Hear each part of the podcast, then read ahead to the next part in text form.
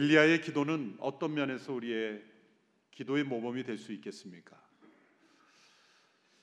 그것은 자기 자신의 문제와 필요를 뛰어넘어서 그 시대에 하나님을 대적하는 영적 세력과의 대결에서 승리한 그 승리에서 우리의 기도의 모범이 될 수 있습니다. 우리 개인의 문제를 하나님 앞에 나아가는 기도 소중합니다. 그런 한 시대의 문제 그리고 그 시대 이면에 있는 하나님을 대적하는 영적 세력들의 그 세력과의 대결에서 우리가 승리하는 기도의 승리도 우리가 함께 체험해야 할 줄로 믿습니다. 엘리야는 당시 아합 왕 시대에 하나님의 징벌로 내려진 기근을 예언하도록 부르심을 받은 선지자입니다.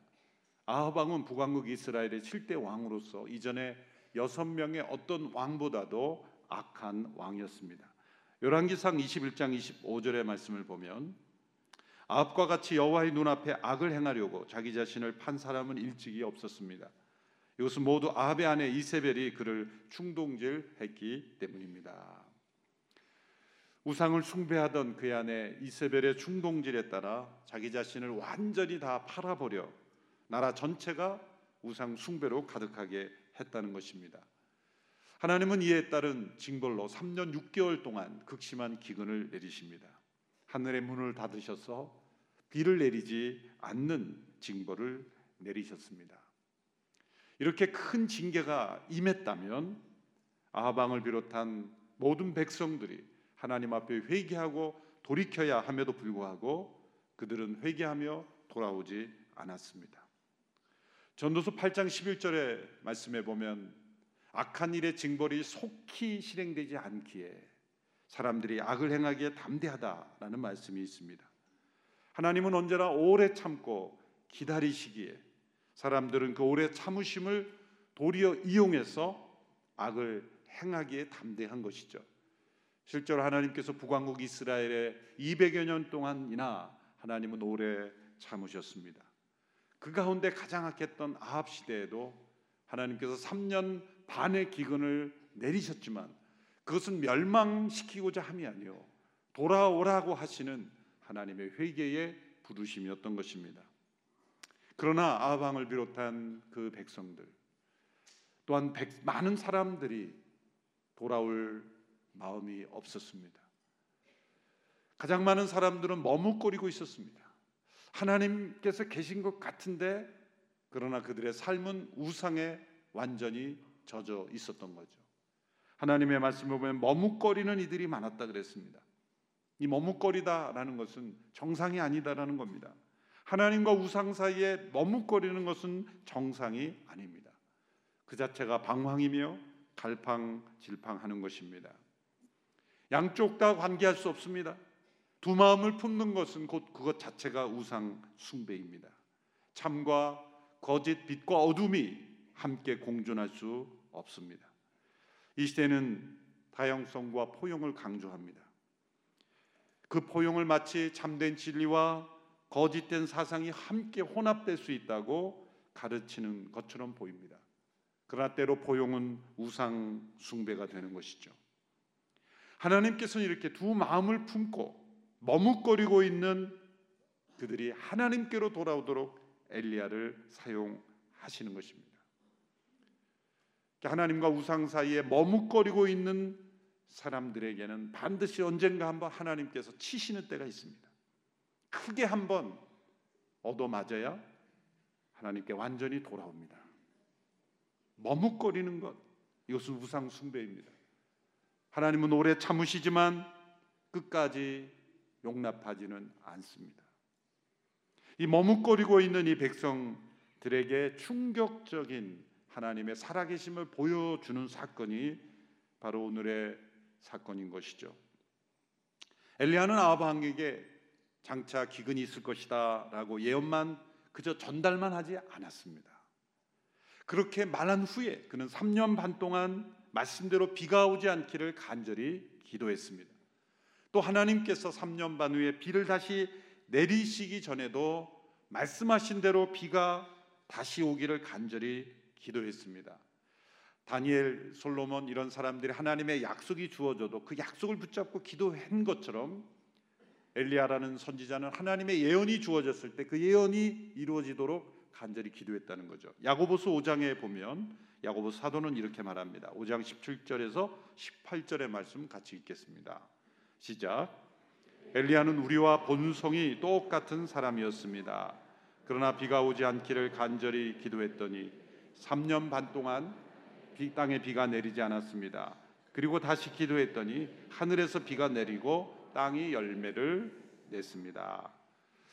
엘리야라는 사람이 자신이 비를 좌우하려고 기간을 정해서 기도했다는 뜻이 아니라 하나님의 말씀이 먼저 있었고 3년 반의 기근을 통해 그 땅을 징계하신다는 말씀 또 다시 돌아오게 하신다는 하나님의 말씀을 그가 전할 뿐만 아니라 그 예언대로 이루어지기를 간절히 기도했다는 것이죠. 야고보서는 우리가 아는 대로 행함을 강조하는 책입니다. 그런데 기도에 대해서도 많은 강조를 하고 있습니다. 1장에 보면 지혜가 부족하거든 지혜를 구하라 말씀하셨죠. 5장에 보면은 병든 자가 있느냐 의인의 기도는 역사하는 힘이 많다. 또 함께 믿음으로 기름을 바르며 간구할 때 병든 자가 나을 수 있다. 기도의 능력에 대하여 강조하는 말씀이죠. 전통에 의하면 야고보 사도의 별명은 낙타 무릎이었다 하죠. 그가 늘 기도의 삶을 살았기에 그의 무릎이 낙타처럼 되었다는 뜻이죠. 야고보 사도가 이렇게 낙타 무릎이라는 이름을 얻기까지 기도의 사람이 되었던 영향을 주었던 사람은 누구겠습니까? 바로 엘리야입니다. 그가 엘리야를 단지 예로 든 것만이 아니라 그는 엘리야처럼 살기를 원했던 것이죠. 3년 반 동안 비가 내리지 않고 또한 3년 반 이후에 비를 내리도록 하나님의 통로가 되었던 이 엘리야. 특별히 그 정점에 있는 사건이 오늘 본문 열왕기상 18장에 나타난 이 엘리야의 기도를 통한 하나님의 능력의 임재입니다. 하나님과 우상 사이에 머뭇거리고 있는 사람들에게 두 마음을 품고 우상 숭배를 하고 있는 그, 그 시대 사람들에게 기도를 통해서 하나님의 능력의 임재가 나타나는 것 오늘 이 시대에 가장 필요한 기도의 요청의 일입니다.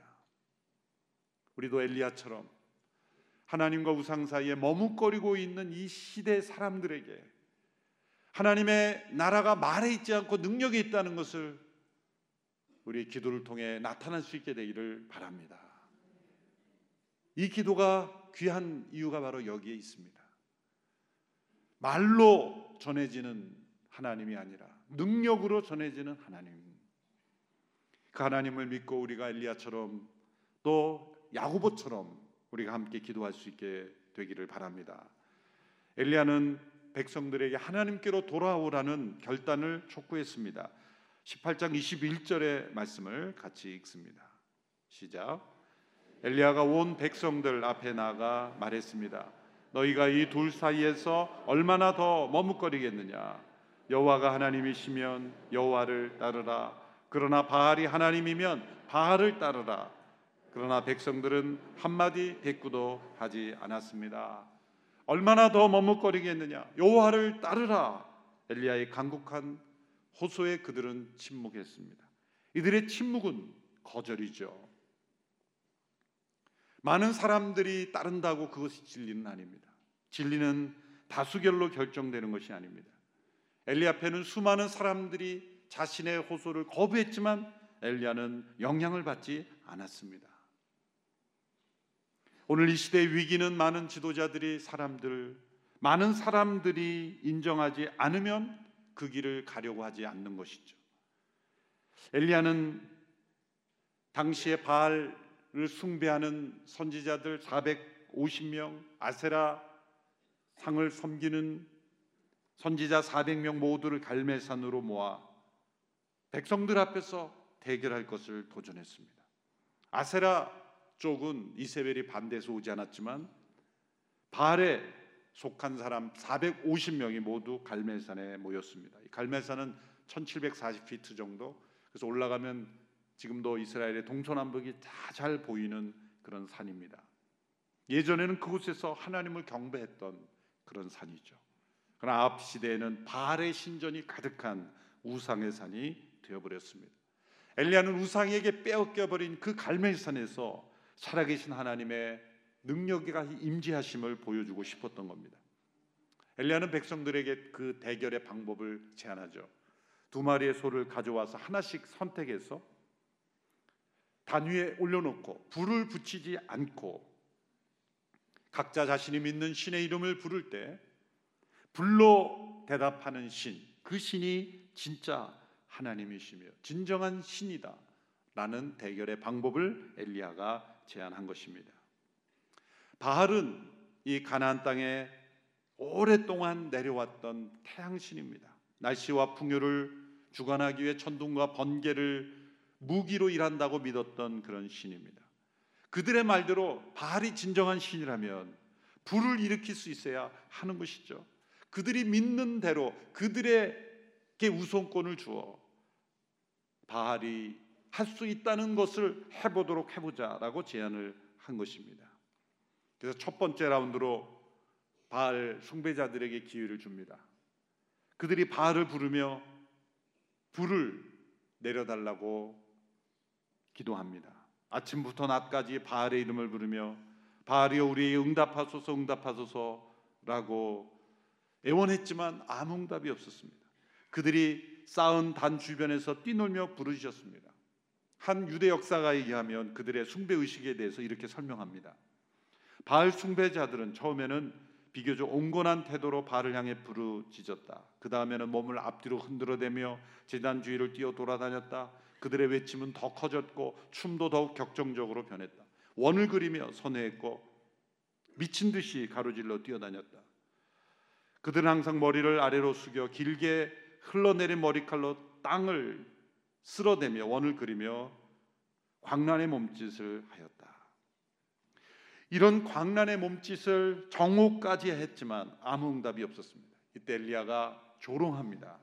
이 조롱하는 내용이 참 재밌습니다. 18장 27절의 말씀 보십시오. 같이 읽습니다. 시작.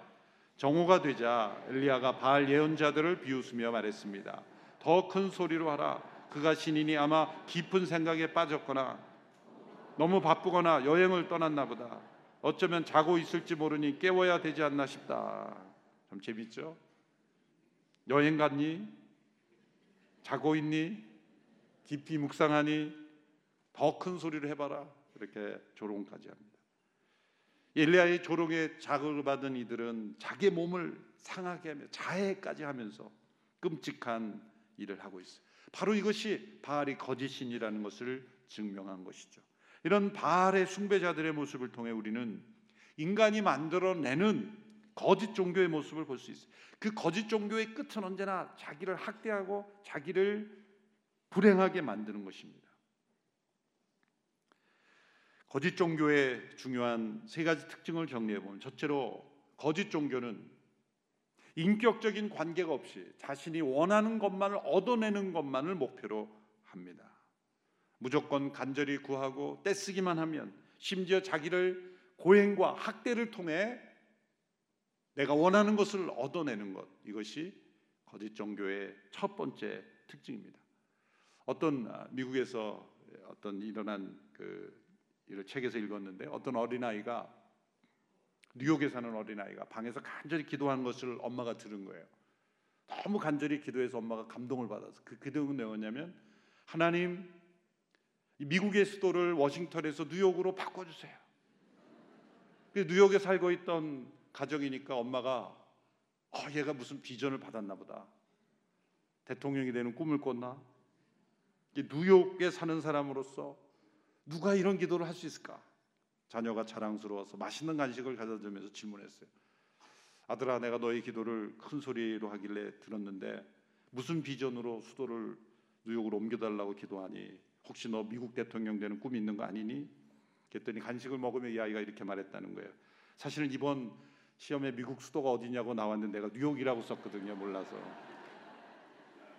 그래서 수도를 바꾸기 원했던 거예요. 두 번째 거짓 종교의 특징은 소수의 사람들만 알 수 있는 비밀 기호 같은 진리가 있다고 가르칩니다. 소수만이 알 수 있는 진리는 진리가 아닙니다. 중세 교회 때 성경을 읽고 해석할 수 있는 것은 사제들만 할 수 있다. 이것도 거짓으로 들어간 거예요. 소수만이 할 수 있고 소수만이 해석할 수 있고 소수만이 깨달을 수 있다라고 하는 것은 100% 진리입니다.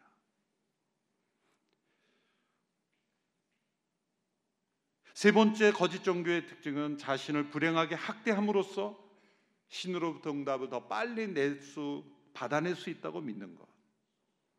이 바알 숭배자들이 마지막에 자신을 학대하고 신의 동정을 얻어낸 거죠. 하나님은 결코 구약의 율법 보면 너희 몸을 상하게 하지 마라. 우리의 몸의 소중함을 가르치셨죠. 자신을 해롭게까지 한다고 거짓이 진리로 바뀌는 게 아니죠. 신실하면 거짓이 진리가 되는 것이 아닙니다. 이런 말이 있습니다. 신실함이 진리의 대체물이 될 수는 없다. 신실하다고 해서 거짓에 신실하다고 해서 거짓이 진리가 되기는 게 아니죠. 믿고 있는 그 자체가 진리냐 그것이 중요한 거예요. 여러분 거짓 종교에도 신실함이 있을 수 있어요. 시스 루이스라는 분이 이런 말을 했죠. 거짓 종교에도 열심과 신실함이 있다는 것은 이 세상이 원래 선하게 창조되었지만 악하게 변한 세상이라는 것을 보여주는 증거이다. 수많은 세상의 종교, 이단, 사이비 가운데도 열심이 있어요. 신실함이 있어요. 충성이 있어요. 그렇다고 그것이 진리냐? 그것은 아닙니다. 신실함이 진리의 대체물이 될 수 없다는 것. 그래서 성경은 악마를 타락한 천사라 부르는 거죠.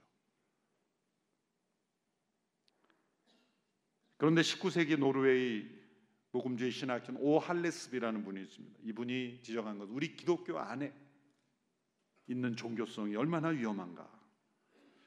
그분이 쓰는 Religious or Christian이라는 책에 보면 마지막에 종교와 기독교라는 챕터로 마무리 집니다. 이것은 자기가 크리스천이라고 생각하지만 여전히 종교성에 머물러 있는 거예요. 그저 신실하면 된다. 그저 열심히면 된다. 그저 충성스러우면 된다. 자신이 믿는 것이 진리냐라는 것에 대한 분별력은 없이 그저 내가 신실하면 하나님은 응답한다라고 믿는 거죠. 이분의 글을 제가 잠시 인용해 보겠습니다. 그들은 자신들이 종교적이므로 크리스찬이라고 생각한다. 그들은 마음속으로 열광과 광신의 모든 위험을 피해온 유일하게 참된 크리스찬이라고 생각한다. 그러나 그들이 참 기독교에 대해 얼마나 모르는가 하는 것은 그들이 그리스도가 생명이 되시는 사람과 접촉할 때 가장 명백히 나타난다. 그들은 그런 사람의 삶이나 간증을 이해하지 못한다. 그런 삶은 그들에게는 과장과 극단으로 가득한 편협되게 보이는 삶이다. 그들은 참 크리스천이 하나님의 은혜를 믿는 일과 관련해서 슬픔, 기쁨, 슬픔, 불안, 고통에 대해 말할 때 이 말을 이해하지 못한다. 마치 하나님을 믿는 일보다 더 간단한 일이 어디 있느냐 하는 태도를 가진다. 기독교 안에 있는 종교성의 위험을 표현한 거죠. 세이스 루이스라는 분은 이것을 물탄 기독교다. Christianity and water. 물탄 기독교라는 표현을 썼어요. 죄나 지옥, 회개, 악마, 영적 전쟁 이런 복잡한 거 다 필요 없다. 그냥 내가 필요할 때 도움을 얻으면 되는 거지. 마음의 위로를 좀 얻으면 되는 거지. 무엇이 진리냐에 대해서는 관심이 없는 종교성에 머무르는 거죠. 물탄 기독교라고 말할 수 있는 거예요. 바로 이 바알을 숭배하는 이들에게서 나타나는 모습이 우리에게도 나타날 수 있다는 것. 이제 엘리야의 순서가 됐습니다. 두 번째 라운드에 엘리야는 첫째로 무너진 여호와의 단을 12개의 돌로 수축합니다. 12개의 돌로 여호와의 제단을 고친 것은 역사 속에 나타난 야곱의 열두 아들 열두 지파에 따라 열두 개로 하나님께서 아브라함과 이삭과 야곱의 역사를 통해 나타나신 역사 속에 살아계신 하나님께 대한 신앙 고백이죠. 엘리야의 믿음은 자기 속에 갇힌 믿음, 자기가 만들어낸 믿음이 아닙니다. 아브라함과 이삭, 야곱과 함께 하시고 역사 속에 진리로 증명되신 하나님, 그분에 대한 신앙 속에 지금 하고 있는 거예요. 우리의 믿음이 이 시대에 만들어진 믿음이 아닙니다. 역사 속에 성경은 우리에게 우리가 믿는 삼위일체 하나님에 대한 신앙, 유언, 유일한 구원자 예수 그리스도에 대한 신앙은 역사 속의 진리로 검증된 진리입니다. 그래서 우리의 믿음은 능력이 있는 거죠. 두 번째, 이 엘리야는 그 재단 주변을 도랑을 만들고 네 개의 드럼 물통으로 세 번씩 물을 붓게 합니다. 열두 번 붓은 거죠. 이것은 무엇입니까? 전능하신 하나님의 능력에 대한 신앙 고백이에요. 이제 불이 붙으려면 물기가 없어야 되죠. 그런데 오히려 물을 열두 통을 부은 것은 오히려 불 붙기가 어렵게 만든 거예요. 당시 이교도 제사장들이 제단 밑에 비밀 공간을 만들고 거기서 불을 붙이고는 기적의 불이다 그렇게 속였던 때가 있었다고 합니다. 그런 것도 아니라는 것을 보여주는 거죠. 인간적으로는 완벽하게 불가능한 상황에 처하도록 한 것입니다. 하나님의 능력에 대한 신앙 고백이에요. 하나님의 불이 임한다면 이 물이 문제겠습니까? 그리고 세 번째 그는 매우 간결하지만 간절하게 단순하게 하나님께 기도합니다. 그래서 바로 이 순간 즉각적인 하나님의 응답에 대한 신앙 고백이죠. 마지막 36절 38절만 같이 읽어보겠습니다. 시작. 저녁 곡식 제사를 드릴 시간이 되자 예언자 엘리야가 제단 가까이 나와서 말했습니다. 아브람과 이삭과 이스라엘의 하나님 여호와여 주께서 이스라엘의 하나님이 되시는 것과 제가 주의 종이며 이 모든 일을 주의 명령으로 했음을 오늘 알려 주십시오. 여호와여 내게 응답해 주십시오. 오 여호와여 응답해 주셔서 주는 여호와 하나님이시며 주께서 그들의 마음을 돌이키게 하시는 분임을 이 백성이 알게 해 주십시오. 그러자 여호와의 불이 내려와 번제물과 나뭇가지와 돌과 흙을 태웠고 구덩이에 고인 물마저 다 말려 버렸습니다. 엘리야의 짧은 기도지만 그 속에는 하나님의 영광을 위한 열정이 있습니다. 자신의 자신은 하나님의 종일 뿐임을 고백하는 겸손이 있습니다. 하나님의 거룩하신 임재가 나타나기를 원하는 소원이 있습니다. 엘리야의 기도가 능력이 있었던 것은 이 모든 과정 속에 나타난 것은 그에게 기도가 최후의 수단이 아니었다는 거죠. 우리 기도가 능력이 없는 것은 항상 할 수 있는 것을 다 해보고 마지막에 우리 이렇게 말해 이제는 기도밖에 없다. 맞는 말이지만 기도의 능력이 나타나지 않는 이유가 바로 거기에 있어요. 기도가 최후의 수단이 아니라 최초의 수단이요 최선의 수단이 될 때 기도는 능력이 있습니다. 이제는 기도밖에 없어가 아니라 언제나 기도밖에 없어. 야고보서에서 의인의 강구가 역사하는 힘이 많다 그랬죠. 여기서 단순히 믿음으로 의롭게 된 자를 의미하는 것만이 아니라 잠언에 나타난 의에 가깝습니다. 그래서 매일의 삶 속에 하나님을 기쁘시게 하는 삶으로 하나님과 동행하는 의인, 그 의인의 기도에 능력이 임한다. 하늘에서 불이 내려와 번제물과 나무와 돌과 흙 그리고 도랑의 물까지 다 태워버렸습니다. 더 가장 중요한 것은 불이 맺다는 자체가 아닙니다. 그 사건을 통해 백성들이 마음이 하나님께로 돌아오게 되었다. 이것이 가장 중요한 거예요. 39절이 가장 중요한 거죠. 같이 읽어볼까요? 39절 시작. 온 백성들이 이것을 보자 엎드려 소리쳤습니다. 여호와 그분이 하나님이시다. 여호와 그분이 하나님이시다. 바로 이 고백의 역사가 있어야 하는 것이죠. 우리 기도가 이런 고백들이 우리 주변에서 나타날 수 있게 되기를 바랍니다. 영적 대결과의 그 싸움에서 우리의 기도가 엘리야의 기도와 같아진다면 우리 주변에 있는 사람들이 여호와 하나님 그분만이 하나님이시다 고백하는 역사가 일어나게 되기를 바랍니다. 선교 역사에 이런 일들이 참 많죠. 보르네오 섬에서 사역했던 한 CNMA 소속 아덤 우라는 선교사의 이야기입니다. 이분이 들어가 복음을 전함으로 그 부족들이 나눠지게 됐어요. 믿고 따르는 사람, 믿지 않는 사람들. 그래서 그 부족의 책임자가 이 선교사를 불렀습니다. 당신으로 인하여 우리 부족이 이렇게 나눠지게 됐는데 당신이 책임을 져야 된다. 자, 이제 어느 신이 진정한 신인지를 대결해서 그 승리하는, 승리하는 신을 따르겠다. 그렇게 결정했다는 거예요. 그러나 그 방법은 그 부족의 주수를 행하는 사람이 정하도록 한 거예요. 그 사람이 정한 방법이 집 높이가 9m가 되고 그 길이가 30m가 되는 큰 집에서 주수를 하는 무당과 예수를 믿는 한 젊은 청년이 달걀을 던져서 달걀이 깨지지 않으면 그쪽이 진짜 신이다. 어느 쪽도 깨지지 않을 수가 없는 그런 상황이죠. 예수 믿는 청년은 기도했습니다. 엘리야처럼 바로 이 기도를 그대로 하나님 하늘과 땅의 창조가 되, 창조주가 되심을 보여주시고 이 시간 모든 사람들에게 예수님이 당신의 아들임을 보여주시고 모든 이들에게 우리가 하나님의 종인 것을 보여주셔서 이들이 하나님께로 돌아오게 하옵소서. 그래서 두 사람이 달걀을 집 뒤로 던졌는데 주수라는 사람의 계란은 완전히 깨지고 이 선교사의 계란이 마치 고무공처럼 흠집 하나 생기지 않았다는 거죠. 그래서 모든 부족이 다 하나님께로 돌아오게 되었다는 이야기를 선교사의 이야기에서 들었습니다.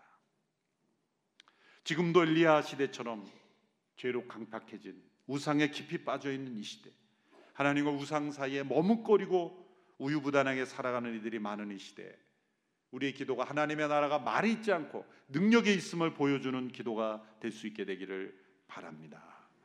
엘리야도 우리와 같이 평범한 사람이었습니다만 하나님 앞에 의로운 삶, 믿음의 기도로 하나님의 살아계심을 증거했던 것처럼 우리도 그렇게 하나님의 살아계심을 증거할 수 있게 되기를 바랍니다. 기도하겠습니다. 우리도 엘리야의 기도를 본받기를 원합니다. 하나님의 나라가 실제임을 능력으로 보여줄 수 있는 기도의 사람 되게 하여 주옵소서. 예수님 이름으로 기도합니다. 아멘.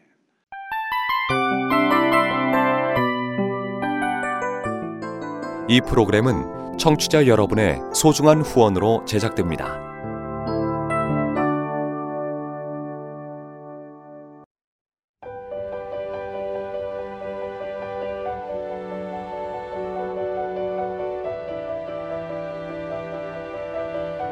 세상에는 수많은 교회들이 있지만 더 깊이 있는 말씀 강해를 찾기 위해 크기로만 교회를 선정하지 않습니다.